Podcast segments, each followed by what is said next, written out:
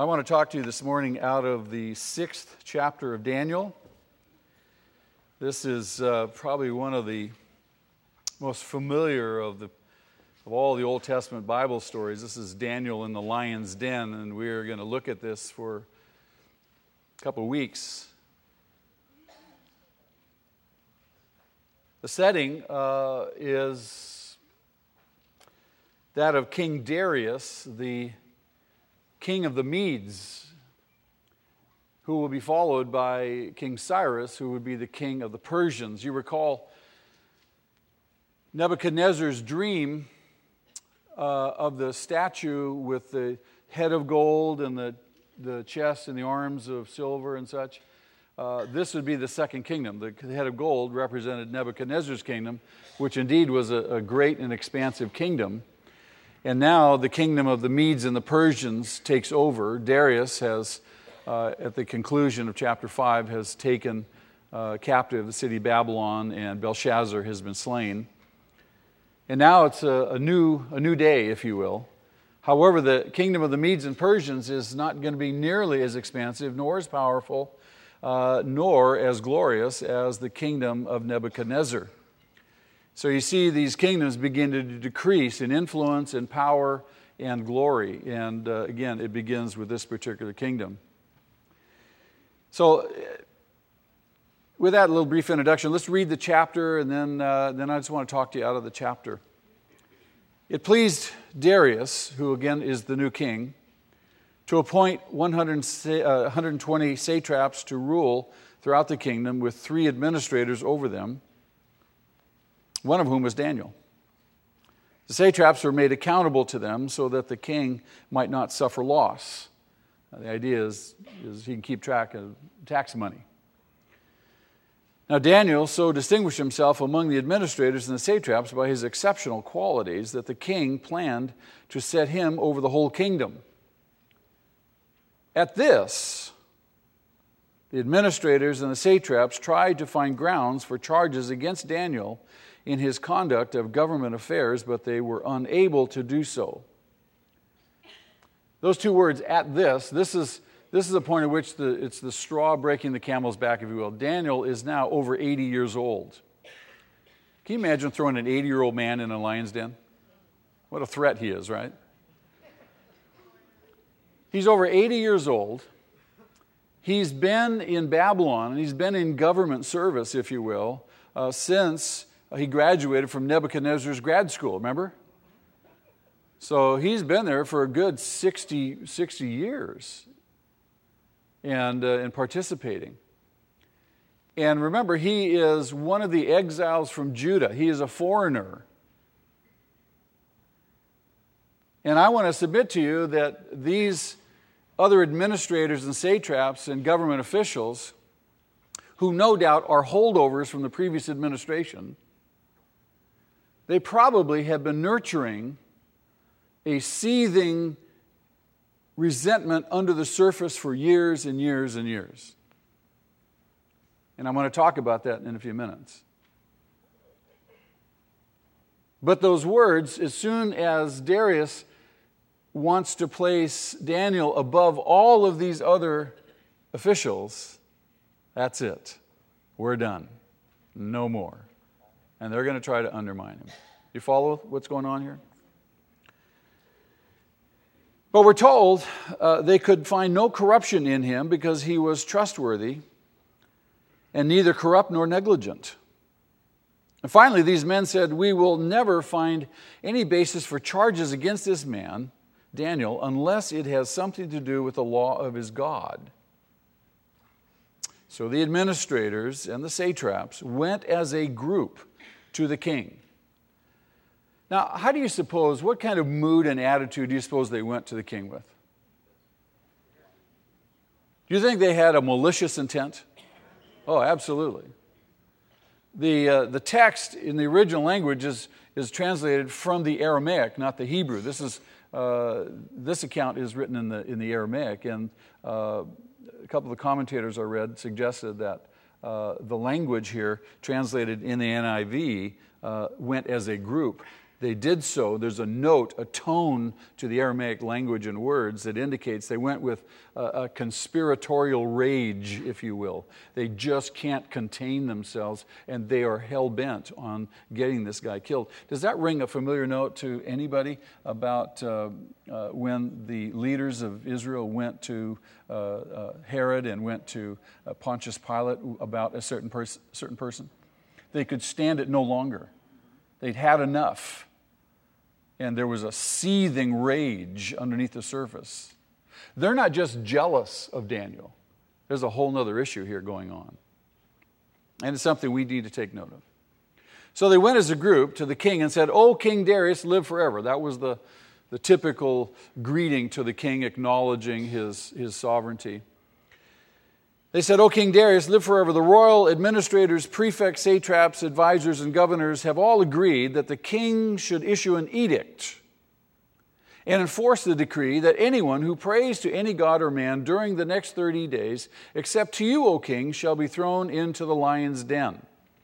Now, why do you suppose they would, they would suggest this kind of edict to King Darius? Do you remember when Nebuchadnezzar had the, had the 90 foot high statue built and ordered all of the people and all the leaders uh, of his, his expansive kingdom to come and bow down to it? This was a way to consolidate the kingdom. So here, these people, no doubt hearkening back to that, using this tactic, this methodology, to get, Neb- to get Darius to agree under the ruse of we want to help you consolidate your kingdom. So no one in the whole kingdom can pray to anybody except you, O king. Now, it's going to seem like a very logical thing for him. Hey, guys, that's a great idea. Thanks for helping me. But they realize how many know, how many have heard of the law of unintended consequences? Right? It's going to come back to bite these guys, and as well, it's going to come back to bite Darius. On the surface, it seems like a reasonable strategy to take. However, we read this. So, verse 9 King Darius put the decree in writing. Now, when Daniel learned that the decree had been published, he went home to his upstairs room where the windows opened towards Jerusalem. Three times a day he got down on his knees and prayed, giving thanks to his God, just as he had done before. And then these men, again, went as a group and found Daniel praying and asking God for help. They went with the same malicious rage and intent that they had, that they had gone to see the king. And so they went to the king and spoke to him about this his royal decree. Did you not publish a decree that during the next 30 days, anyone who prays to any god or man except you, O king, would be thrown into the lion's den? The king answered, The decree stands in accordance with the laws of the Medes and Persians, which cannot be annulled. And that was something characteristic to their law. Not even the king himself uh, could annul or change a law once it was put into effect. So he was, he was handcuffed. And then they said to the king, Daniel, who is one of the exiles from Judah. You see, they can't get this out of their craw. How long do you suppose they've known Daniel? Yeah, 50 years, 60 years, some of them, right? But it's what? The only way they can describe him is not honorable, not trustworthy, not loyal. This exile from Judah, this foreigner.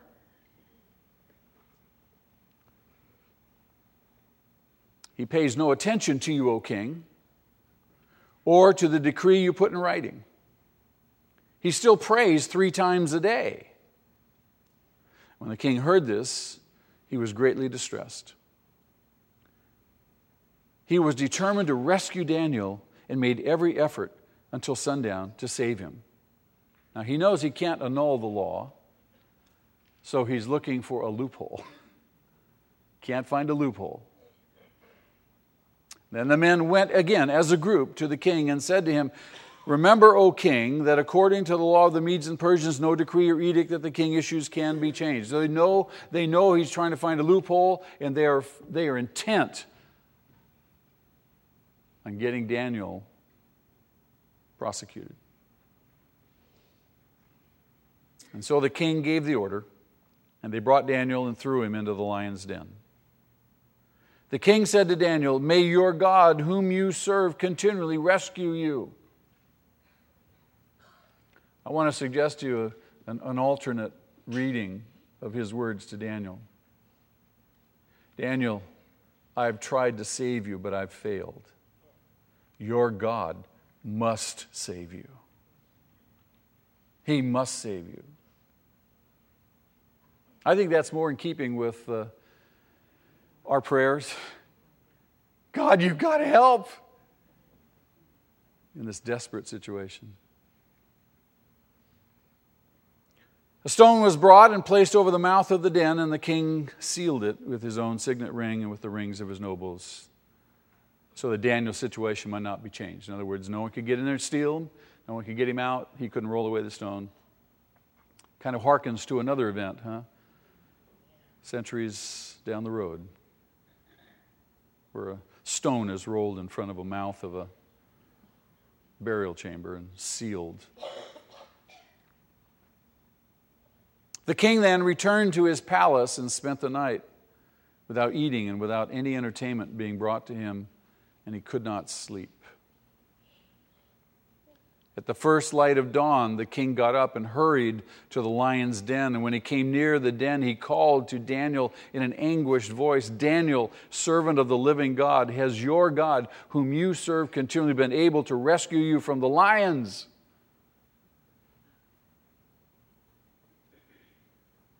in silence.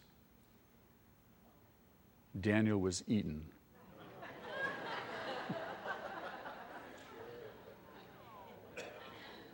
No, they didn't have him?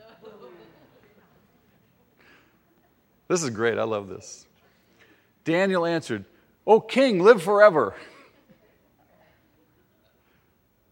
I mean, you, you got to you got to kind of appreciate his attitude. He's in the line, O oh, king, live forever. no concern about himself.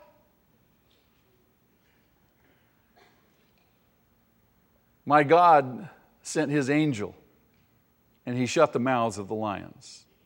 They have not hurt me because I've, I was found innocent in his sight, nor have I ever done any wrong before you, O king. The king was overjoyed and gave orders to lift Daniel out of the den. And when Daniel was lifted from the den, no wound was found on him because he had trusted in his God. Don't you love that? No wound was found on him because he trusted in his God. What can man do to me when I trust in God? At the king's command, the men who had falsely accused Daniel were brought in, and they were thrown into the lion's den, along with their wives and children. And before they reached the floor of the den, the lions overpowered them and crushed all their bones. People have, have, have wondered, they said, you know, Daniel was in there. They'll deny a miracle happened. They'll say, well, the lions really weren't hungry, or they were toothless. Well, I think that very next verse uh, speaks to that issue and settles that one, doesn't it? Then King Darius wrote to all the peoples, nations, and men of every language throughout the land May you prosper greatly. I issue a decree that in every part of my kingdom people must fear and reverence the God of Daniel. Wouldn't that be wonderful if there was a decree issued in our land? If, if our government, our president would stand up publicly, I issue a decree Nancy Pelosi would issue that decree. Strike that from the tape, please. I know that's going to come back to bite me. I just know it. It's not in the notes. It got away from me. I'm sorry. I wish you a decree that in every part of my kingdom People must fear and reverence the God of Daniel, for he is the living God and he endures forever. His kingdom will not be destroyed, his kingdom will never end. He rescues and he saves, he performs signs and wonders in the heavens and on the earth. He has rescued Daniel from the power of the lions. And so Daniel prospered during the reign of Darius and the reign of Cyrus the Persian. He's 80 plus years old. The guy just keeps chugging. It's amazing. As I said earlier, this account is, is probably one of the most familiar and indeed popular uh, Old Testament uh, stories. Uh, it really is an account that can be identified um, as a court narrative of conflict. So here in Darius's court, there's conflict between the nobles, conflict between the administrators. And the plot appears to be driven on the surface because there's always the appearances of things. Right? It, apparent, the apparent reason, but what's the real reason? The plot appears to be driven by a jealousy, an apparent jealousy that Daniel's peers in this new government that has been established that they, they appear to be just simply jealous toward his rapid rise to the top of this political hierarchy now. And they clearly seek to undermine his position by pitting his loyalty to God over against his loyalty to the government of Darius, which he serves. The conflict really and ultimately is between two kingdoms the kingdom of this world and the kingdom of God. It's the same conflict that you and I face every single day. It's a conflict between the kingdom of the world, the kingdom of darkness, and the kingdom of God, the kingdom of light. And both kingdoms vie for our loyalty, don't they? They vie for our attention, they vie for our time and resources. On the one hand, with respect to Daniel, we have uh, King Darius. He is, as verse 25 tells us, he is ruler of all the peoples, nations, and men of every language throughout the land. And he is also the enforcer of the law of the Medes and Persians. On the other hand, we have the God of Daniel. Verse 27 tells us the God performing signs and wonders in the heavens and on the earth, and he is the enforcer of his law the Mosaic law, the Jewish law. So you have Darius on the one hand, you have God on the other hand.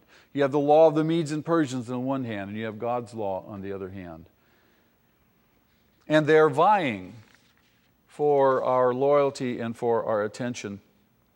These kingdoms clearly overlap, do they not? They clearly overlap. The question of sovereignty now has to be resolved. On which side am I going to come down? Really? Not just apparently. what side am I going to come down really? Who am I going to serve? Jesus said you can't serve two masters, true? Can't live in two kingdoms simultaneously serving two kingdoms. Now, as we examine the conflict and the underlying cause for this conflict, the overarching theme, uh, which, which really encompasses the entire book of Daniel, uh, is rehearsed again in this chapter. Who, who remembers what the overarching theme of the book of Daniel might be? God is in control, God is sovereign. In spite of present appearances, in spite of present appearances, God is still in control. Things can look freaky, they can look scary, intimidating. God is still in control and he is victorious, and he will be victorious over the seemingly powerful adverse forces that are arrayed against him and his people. The whole point of this is, is, is to bring encouragement and comfort to God's people, more particularly Israel, who's in, or the Jews who are in captivity in Babylon. Uh, despite they see kingdom after kingdom after kingdom come and overrun them, starting with Nebuchadnezzar and then all the succeeding kings after him, Belshazzar, and now Darius, and who knows what's going to happen in the future in their mind. It's meant for them and for their comfort and encouragement. In any one of us who finds ourselves in situations that are beyond our control, we are utterly helpless and tempted to be hopeless, but we are not without hope. True? We are not without hope. That's why we gather. We gather, uh, and part of our gathering, both in, in, on the weekends and midweek in our small groups and mini church and such, is to encourage one another and to remind one another we have a great hope because we have a great God. And when you cease to be involved uh, with each other and cease to encourage one another, you only end up cheating yourself. Isn't that true? And, and then it's easy for you to become It's like uh, Tui said, you know, he and Miley had not been involved for a few weeks in mini church, and they could feel it palpably. Something's missing from our life, and it does affect you. So it's meant to bring comfort and encouragement to the people. If I can just reduce it to this uh, God calls us to remain faithful. Remain faithful, He will take care of you. Turn to your neighbor and just, just encourage your neighbor with those words. Just encourage him. Remain faithful. He'll take care of us, He'll take care of you.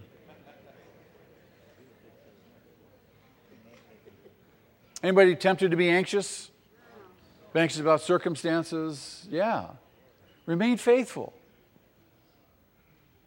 Sometimes it seems like he just takes you right up to the edge of the precipice and you're leaning over. Even if you fall, he'll still take care of you. Read Psalm 91. Now, with the, the apparent successful conquest of Babylon by this new administration, by this new king, by King Darius, uh, he's going to set up his new government. And he's going to organize the kingdom, uh, both from the standpoint of law and order and also from the standpoint of taxation. This is always an issue for governments, as we know. And the organization of this kingdom is clearly detailed in the first few verses with the 120 satraps and the three administrators who are appointed over them. This is the setting for Daniel's one, first of all, place of honor, but it's also the setting for his greatest test. You would think, the guy's 80 years old, he's served faithfully all these years, uh, he's still going to be tested. Imagine that. Not that exciting? The older you get, the longer you walk with Jesus, you think, man, I passed about every test there is. No, he still has more. This is going to be his greatest test. Daniel is named one of the three administrators who would coordinate the work of the 120 satraps. And of them, again, it was required to give the financial accounting and uh, protect basically the king's interests. And in that situation, it would be logical to look for a, a capable administrator who would be familiar with Babylon, familiar with its history, familiar with the territories, familiar with the people, uh, familiar with the problems of taxation and so forth. Uh, someone who, who was familiar with all that would undoubtedly be, do you think, a, a tremendous resource to this new king? Absolutely. That's why he picks Daniel. Daniel has a great reputation. It's, it's preceded him, obviously. That's why Darius picks him. So the stage is set for Daniel. Now, in spite of the attention and all the attention and all the trust that Daniel enjoyed in past administrations and uh, in, in, in the potential of this new administration, he was especially hated despised by his peers in this new administration. And this hatred was bent on his destruction. This was not merely professional jealousy. This was, I submit to you, a seething hatred and rage that had been building and building and building for years towards Daniel. We have an adversary, don't we? The devil. Let me ask you this question. Has anybody ever experienced this? Uh, maybe prior to becoming a Christian, maybe on the verge, uh, maybe brand new, I don't know, in some, some complex environment like that. Have you ever felt irked? I mean, irked, irked at, irked at Christians or irked at singing, the music, and anybody know what I'm talking about? I, I had somebody tell me that uh, they, uh, when they when they started coming to the church, um, they were kind of urged to come here. You know what I'm talking about? And, uh, and they, said that the, the, the, music just irked me.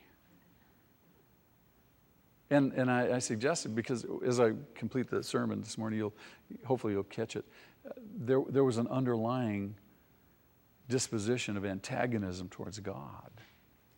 And there was a conviction happening in that life.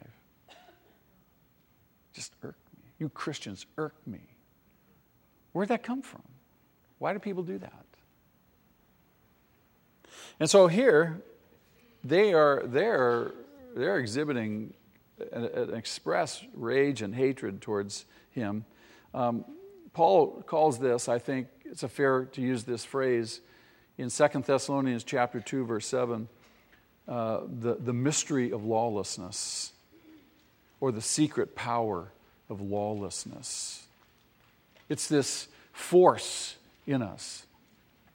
Can't quite put our finger on it, but it's there. It's palpable, it's real, and it's venomous. There was no good reason whatsoever why Daniel should be hated and persecuted, except that he was good, except that he stood before men as a sign of the existence and grace of a good God. Our lives should, like Daniel's, exhibit that. Would you agree? But what's going to happen is for people who are godless and who hate God, we are going to, our very presence is going to irk them at the very least. The mystery of evil lies in the fact that through the mystery of freedom given to us in creation to respond in love and in joy and in liberty to our Creator, there has arisen in this universe created good in all of its aspects, there has arisen a blindly perverse and absurd reaction that can only be called satanic. It has no place in God's original purpose, creation, no place in his final triumph, though for a season it is allowed to work its gross horrible, strange havoc until the time of its final destruction. Evil is with us. This is a tripping, uh, tripping point for lots and lots of people. If God is so good, why is there evil? Why is there evil? How do we account for evil? It is a perverseness that has somehow entered into God's creation. The account of Daniel, hated by his contemporaries, plotted against and condemned to die simply because he stood for the truth and loved what God loved and lived it out, it's only another in a long series of such accounts in the Bible. It's no different. It's no different from, from strong Christians today who are hated. Uh, Pastor Steve was telling me that they were um, at the USC game last night, our, one of our evangelistic teams, and they were standing out where literally thousands and thousands of people were walking towards the Coliseum, and they were, they were taking turns preaching the gospel. And people were cursing and jeering. I couldn't believe it. SC people would do that, but they were doing it. Some. And these accounts of hatred, irrational hate, it's irrational. It's absurd. In these accounts throughout the Bible, you see them brother against brother, neighbor against neighbor, prophets persecuted, all by those who are against God. There was the hatred of Cain for his brother Abel, there was the hatred of the sons of Jacob for their brother Joseph, the hatred of Saul for David. Murderous, murderous throughout the history of Israel. You see, the, you see uh, just in the life of the people, betrayed a, a, a murderous hatred for the prophets and the messengers of God. And it all culminates, culminates in, in hatred to shown to one particular person. Where? Who's that person and where was it shown? To Jesus on that cross. It all culminated, all the hatred towards God culminates in the person of Jesus Christ a man who went about doing good and healing diseases. a man who went about helping others. You see the, the, the, the leaders, contemporaries of Daniel, hating him, wanting to kill him. And you see the leaders in Israel hating Jesus and wanting to kill him. The parallels are unmistakable. Jesus,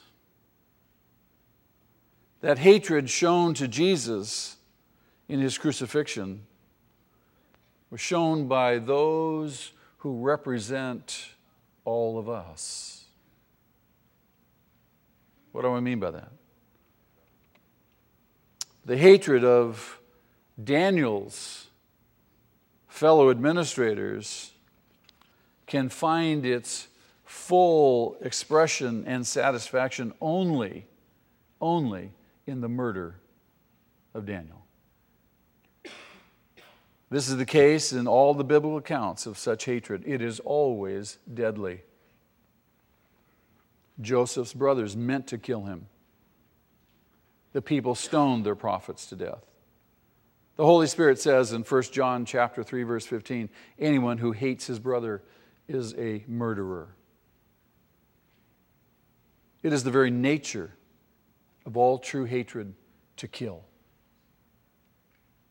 It can't be satisfied unless it kills, unless it destroys.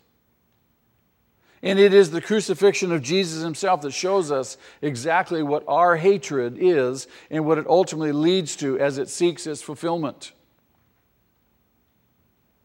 In that hatred is essentially directed against God. Very, very few people would admit that. But the proof is in their opposition. Their proof is in the venom. Their proof is in how they treat the things of God and the people of God. They hate God. They hate God. This is, this is true of the whole world. We were God's enemies, right?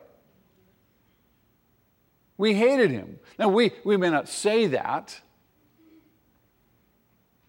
but the truth of the matter is that before we became Christians, we hated God. We could do nothing else. Deep down in every human heart, note this, all have the same resentment of the truth of God.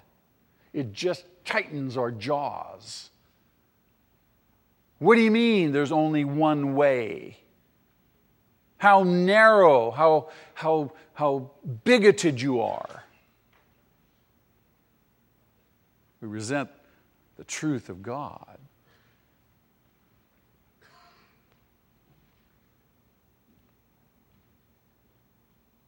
We love what is opposite of God.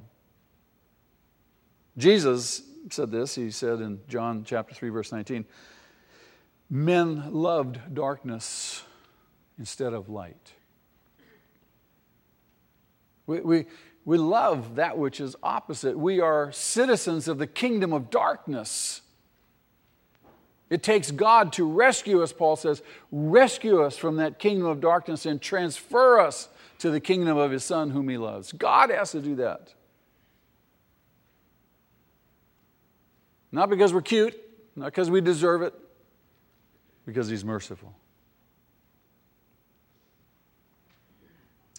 This opposition to God finds its culminating expression in the cross itself. You and I were there when he was crucified. You and I were there when he was crucified. And they say, wait, wait, wait, that was, that was 2,000 years. I wasn't even born yet. I wasn't there. You and I were there, represented by those people who killed him. It's as if you and I were driving the nails into his hands. You say, I would never do such a thing. I, I didn't really hate God. Yes, you did. You're just in denial.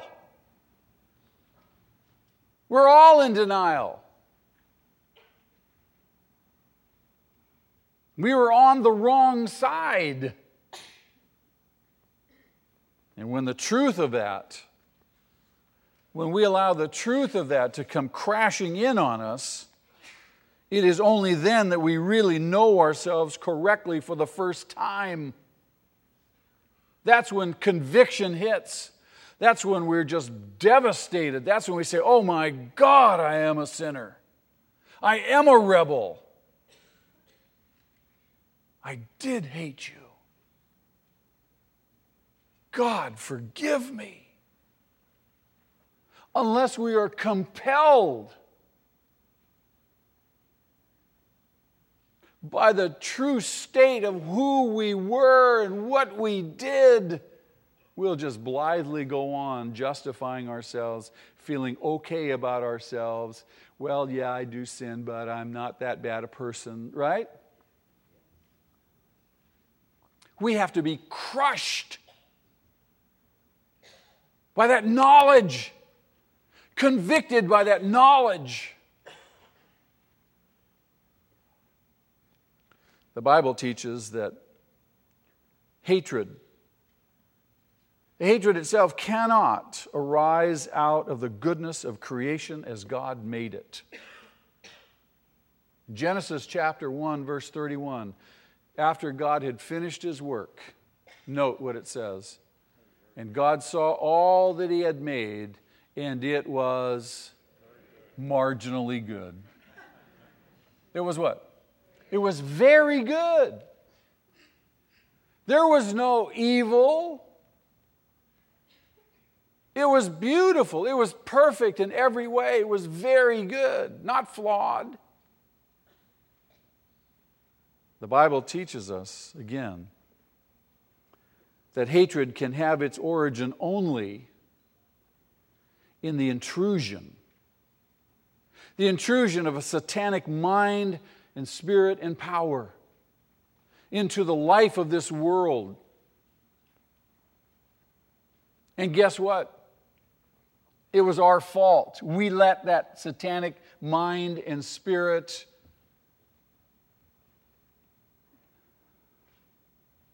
and power into the life of this world. It was through our it was our fault. It was through our fall, through our abuse of our freedom that brought us into bondage to this satanic spirit. And this spirit has worked death and havoc everywhere ever since. We let it in.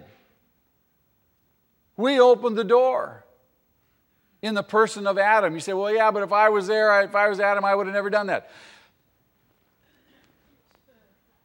Don't say that. You'd like to think that you wouldn't do it. How arrogant. Here was Adam, perfect in every way. He knew exactly what he was doing. The Bible says he disobeyed. The woman was deceived, but he disobeyed. That's why God comes to him in the third chapter of Genesis and he calls to the man, What is this you've done? And then, of course, you know, he passes the buck. Pathetic. Listen to Ephesians chapter 2. Paul writes this. First three verses. This is, this is the havoc that, that has been wreaked because we let this satanic spirit in. As for you, you were dead in your transgressions and sins Dead. Dead. You ever seen a dead body? Can you rouse it? No, as much as you shake it, you cannot rouse a dead person. They're dead. We were dead in our sins and our transgressions, he says, in which you used to live when you followed the ways of this world and the ruler of the kingdom of the air. He was Lord in our life. the Spirit who is now at work in those who are disobedient. All of us also lived among them at one time, gratifying the cravings of our sinful nature and following its desires and thoughts. Like the rest, note this, we were by nature objects of wrath. We were by nature objects of God's wrath. His guns of judgment were trained on us. Now you can read the rest of the passage on your own to find out the good news. But God, who is rich in mercy, made us alive miraculously. Hatred's presence, I think you'll agree, is as absurd as its nature is irrational. Isn't that true? We, we think, hate, this is absurd. This is not constructive. It's not helpful. It's absolutely irrational to hate. You can sit back, very, be very logical about it, but the reality is it's still there, isn't it? And its work is real.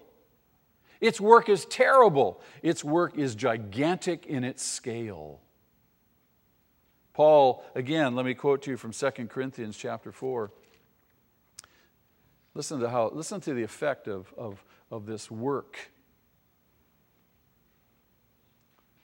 He says, And even if our gospel is veiled, verse 3, it is veiled to those who are perishing. The God of this age has blinded the minds of unbelievers so they cannot see the light of the gospel of the glory of Christ, who is the image of God. It's veiled. It's veiled. The work of, of this evil power, hatred towards God, is gigantic. So gigantic, so devastating. Think about this with me. That God has put all of his strength, all of his power, all of his might. This is how gigantic the rebellion has been. This is how gigantic and devastating the havoc has been wreaked, uh, wreaked on, his, on his creation. God puts all of his power, all of his resources, all of his might into this great new reconciling and redeeming act and work to put things right. It's not that just God just snaps his finger. We have this idea of an omnipotent God that, well, sin is just some minor inconvenience. He snaps his finger, boom, it's all taken care of. It's no, it's, a, it's, it's no problem to him. No, no, no, no, no.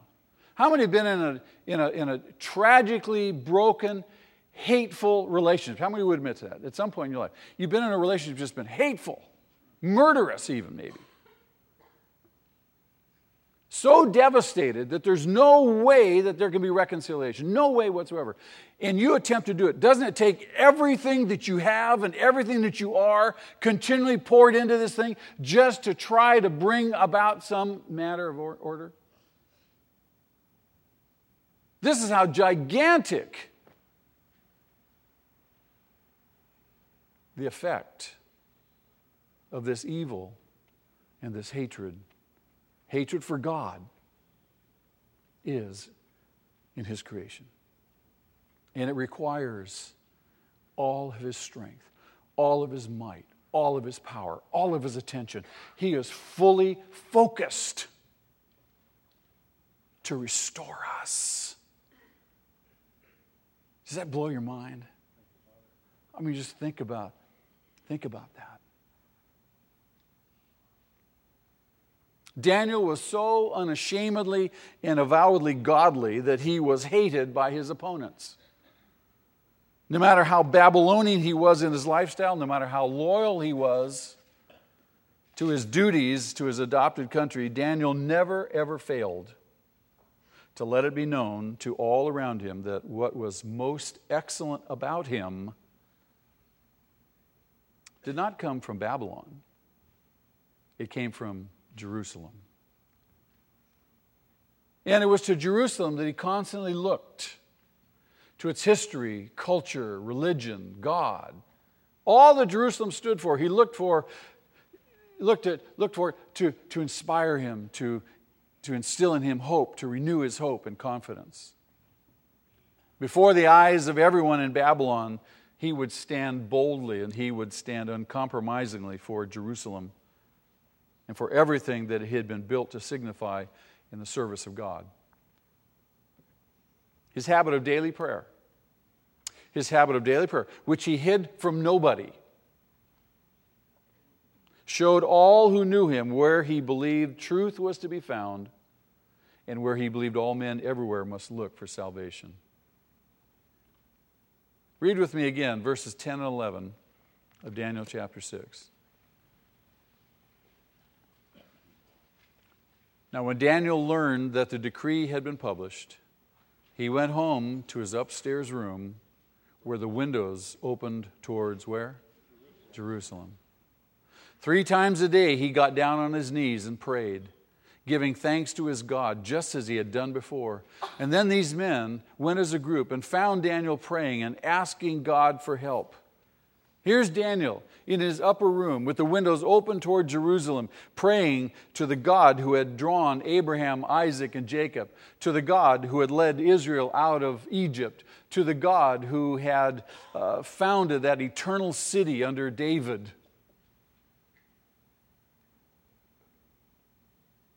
And that city, Jerusalem, all it stood for, that was the very magnet, if you will to which his mind and heart always turned.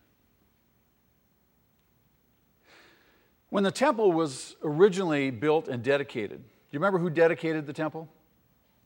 Solomon. And he prayed a prayer of dedication. And I wonder if Daniel, in praying towards Jerusalem, had in mind part of Solomon's prayer. Let me read to you uh, part of that prayer. It's in 1 Kings chapter 8, verse 35. And Solomon prays, When the heavens are shut up and there is no rain, because your people have sinned against you. And when they pray, notice this, when they pray towards this place. Interesting. All Jews, no matter, we're, to, we're, we're, we're, we're incited, we're instructed, encouraged to pray towards Jerusalem. And they confess your name and turn from their sin because you have afflicted them, then hear from heaven and forgive their sin, the sin of your servants, your people Israel. Teach them the right way to live and send rain on the land you gave your people for an inheritance. The orientation of his prayer closet windows was a symbol of the continual tendency of his mind and heart when not immersed in Babylon and the duties of Babylon itself. To turn towards everything, everything that he had read in his holy books that spoke about the Lord and his temple there in Jerusalem. Jerusalem, of which the temple was the center, the place where God would meet with his people, the place where the patriarchs journeyed towards Abraham, Isaac, and Jacob, the place that the prophets had visions about, especially Isaiah visions of the great future of Jerusalem. Let me read to you from Isaiah chapter 2. Daniel, Daniel believed, I'm convinced, he believed that one day all people somehow would find their unity by going up to the mountain of the, the God of Israel. Isaiah speaks of that. Isaiah chapter 2. He says, This is what Isaiah, son of Amoz, saw concerning Judah and Jerusalem. In the last days, the mountain of the Lord's temple will be established as chief among the mountains. It will be raised above the hills, and all nations will stream to it. Many peoples will come and say, Come, let us go up to the mountain of the Lord, to the house of the God of Jacob. He will teach us his ways, so that we may walk in his paths. The law will go out from Zion, the word of the Lord from Jerusalem. He will judge between the nations and will settle disputes for many peoples. They will beat their swords into plowshares and their spears into pruning hooks. Nation will not take up sword against nation, nor will they train for war anymore. Isn't that beautiful? Come, O house of Jacob, let us walk in the light of the Lord. Likewise, in the prophet Zechariah chapter 8, we read, This is what the Lord Almighty says Many peoples and the inhabitants of many cities will yet come. And the inhabitants of one city will go to another and say, Let us go at once to entreat the Lord and seek the Lord Almighty. I myself am going. And many peoples and powerful nations will come to Jerusalem to seek the Lord Almighty and to entreat Him. And this is what the Lord Almighty says In those days, ten men from all languages and nations will take firm hold of one Jew by the edge of his robe and say, Let us go with you because we have heard that God is with you. Whoa! You could, you could insert the word Christian. Yeah, ten people from every tongue and language will take hold of your robe and say, I want to know your God. I want to go to church with you. That'd be cool. All of us dragging ten people to church. We say, Come on, hurry up, hurry up. We're going to be late. The donuts are going to be gone by the time we get there. What's the point of this? Jerusalem.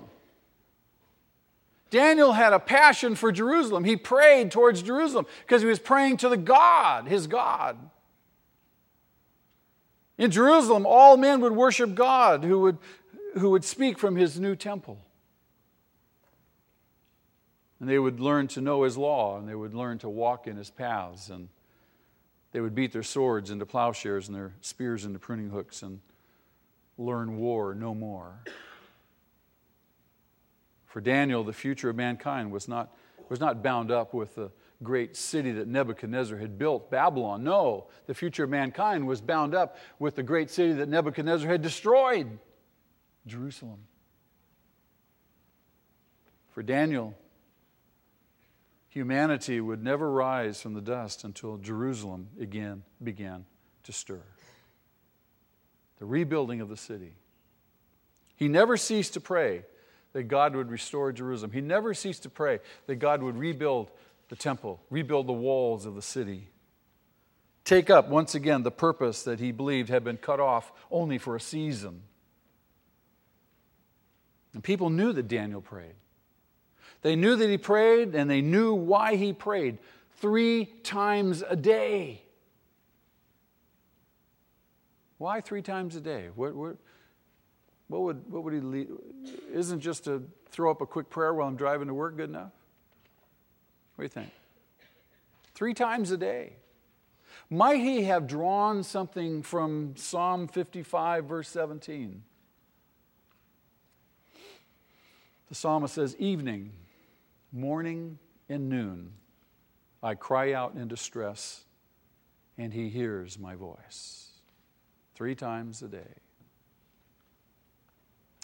When the people around Daniel would ask him what it all meant, he would tell them. He would tell them what he believed.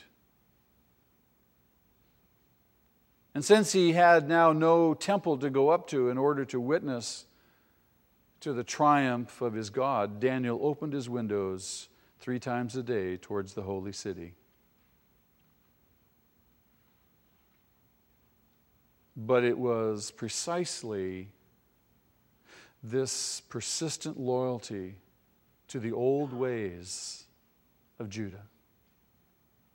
It was precisely his constant refusal to cut himself off from Jerusalem. After all these years, Come on, Daniel, give it up.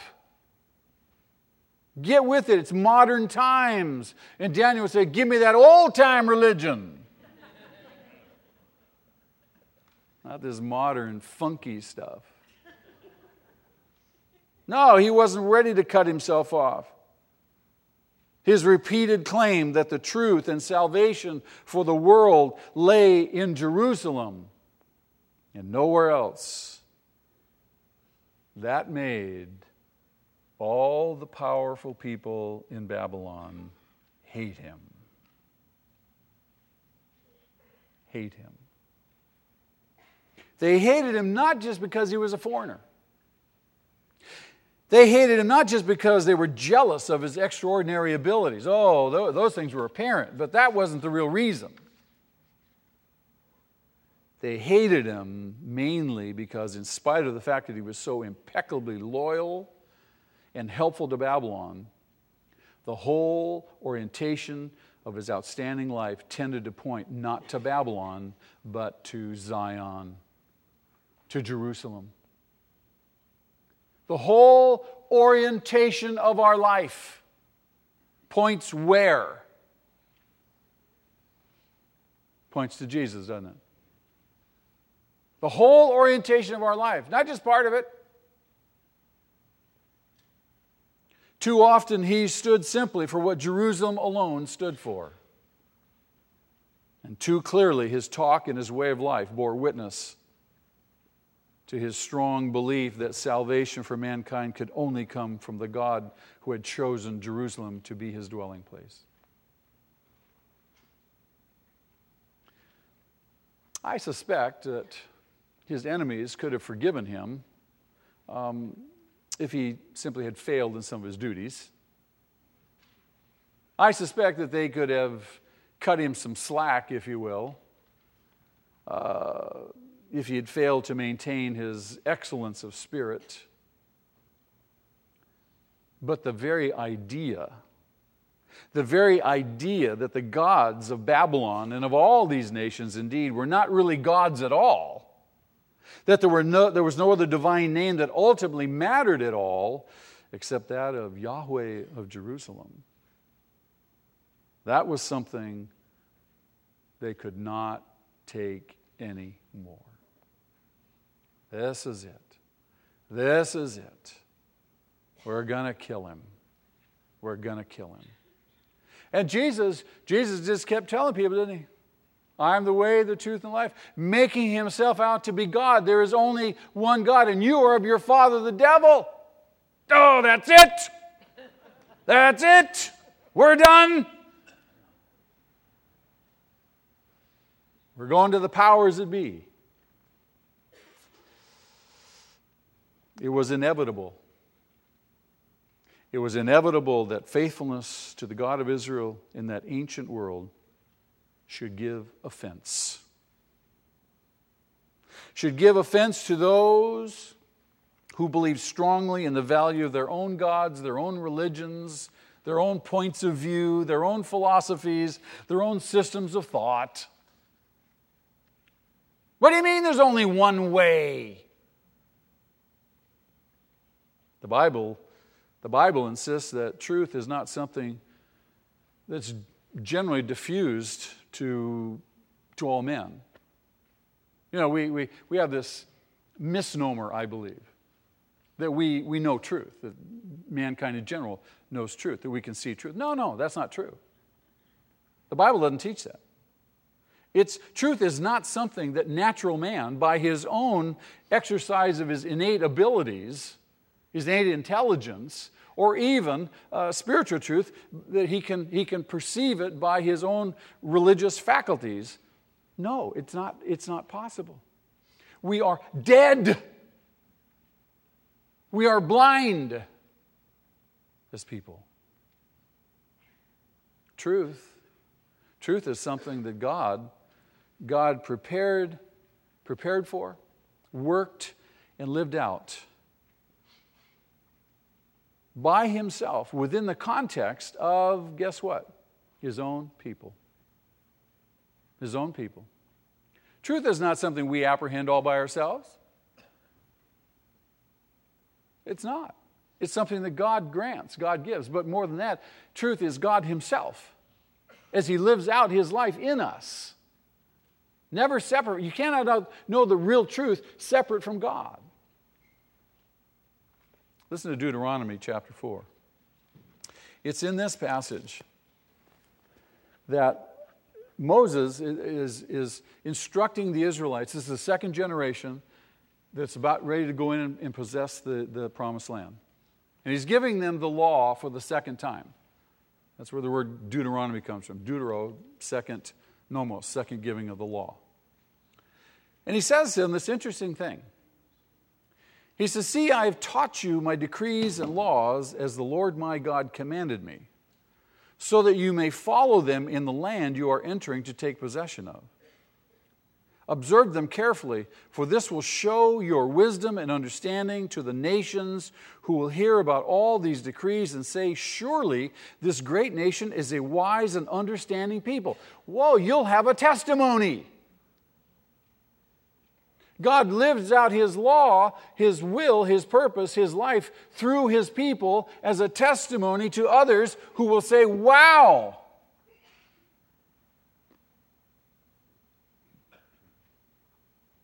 What other nation is so great as to have their gods near them the way the Lord our God is near us whenever we pray to Him?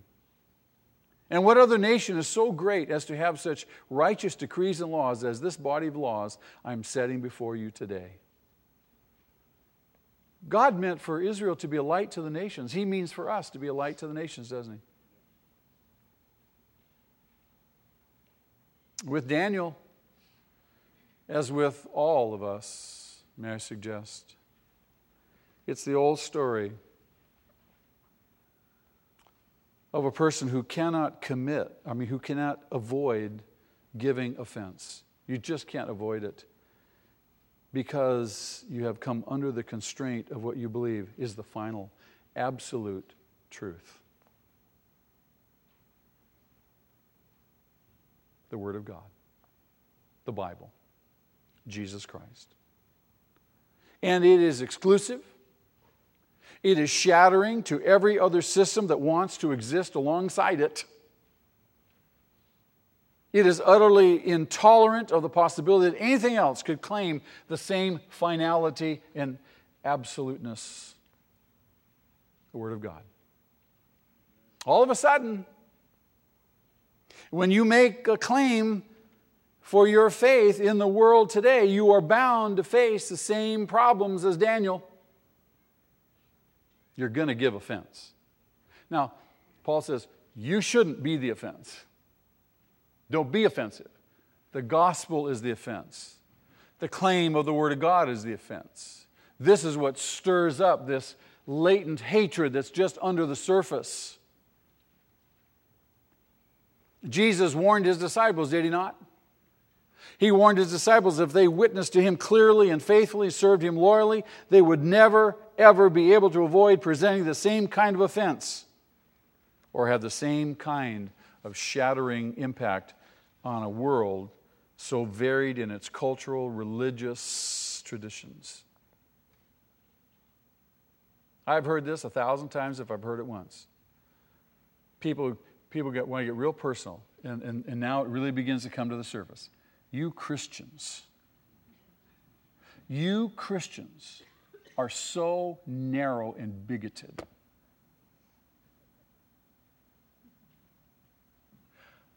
I know I've just touched a hot button.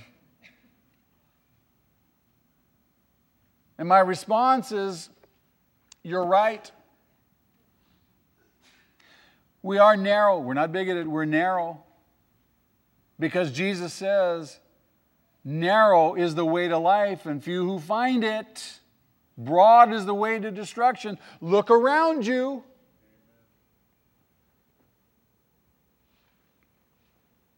Jesus told his disciples that they would have to preach, they would have to preach that he was the good shepherd.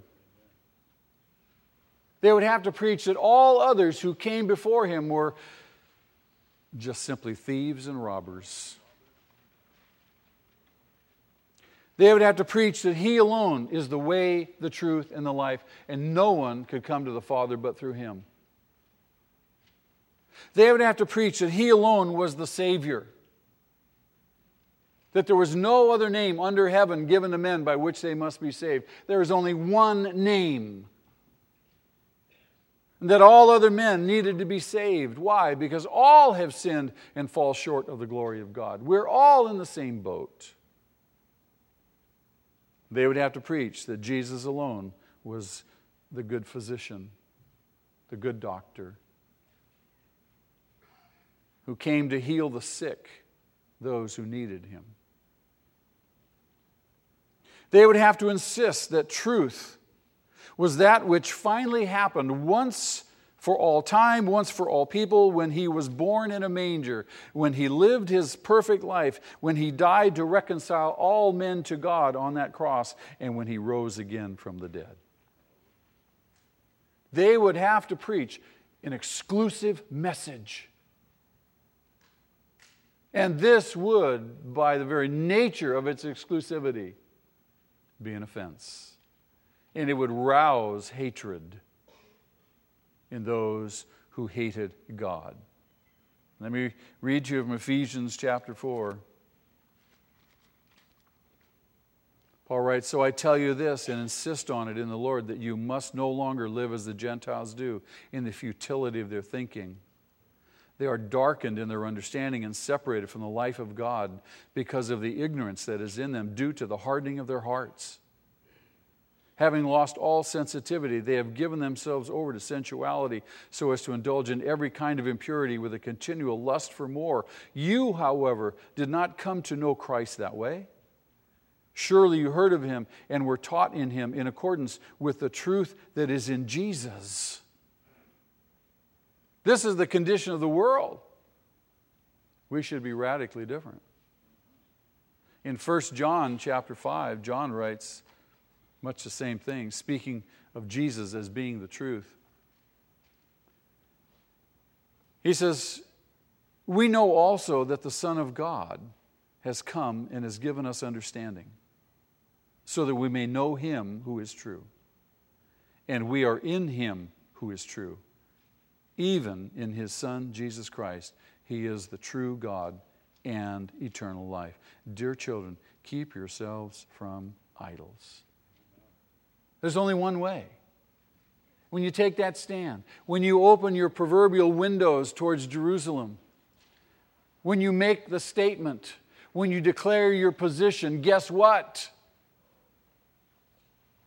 You can expect people's hatred for you to become really, really visible. So, the question I pose to you this morning how now shall we live? How now shall we live? Shall we live like Daniel? Shall we live like Daniel, standing for the truth, loving God and loving what he loves and living it out? Or shall we live like timid, lukewarm compromisers whom God said he will spit out of his mouth? How now shall we live? Are we willing to risk the wrath and the hatred of those around us to live a life that brings God glory? Simple choice. Amen? Lord, help us to know these things, help us understand them, help us to embrace them. Thank you for Daniel's example. Thank you for the example of all the saints and all the patriarchs and all who live faithfully, Lord, to honor you. You've given us your word as a testimony to the truth. Lord, help us to love it, embrace it as the, as the sign that we love you and embrace you, your will and your kingdom. Father, we love you this morning. We give you all the praise. In Jesus' name we pray. Amen.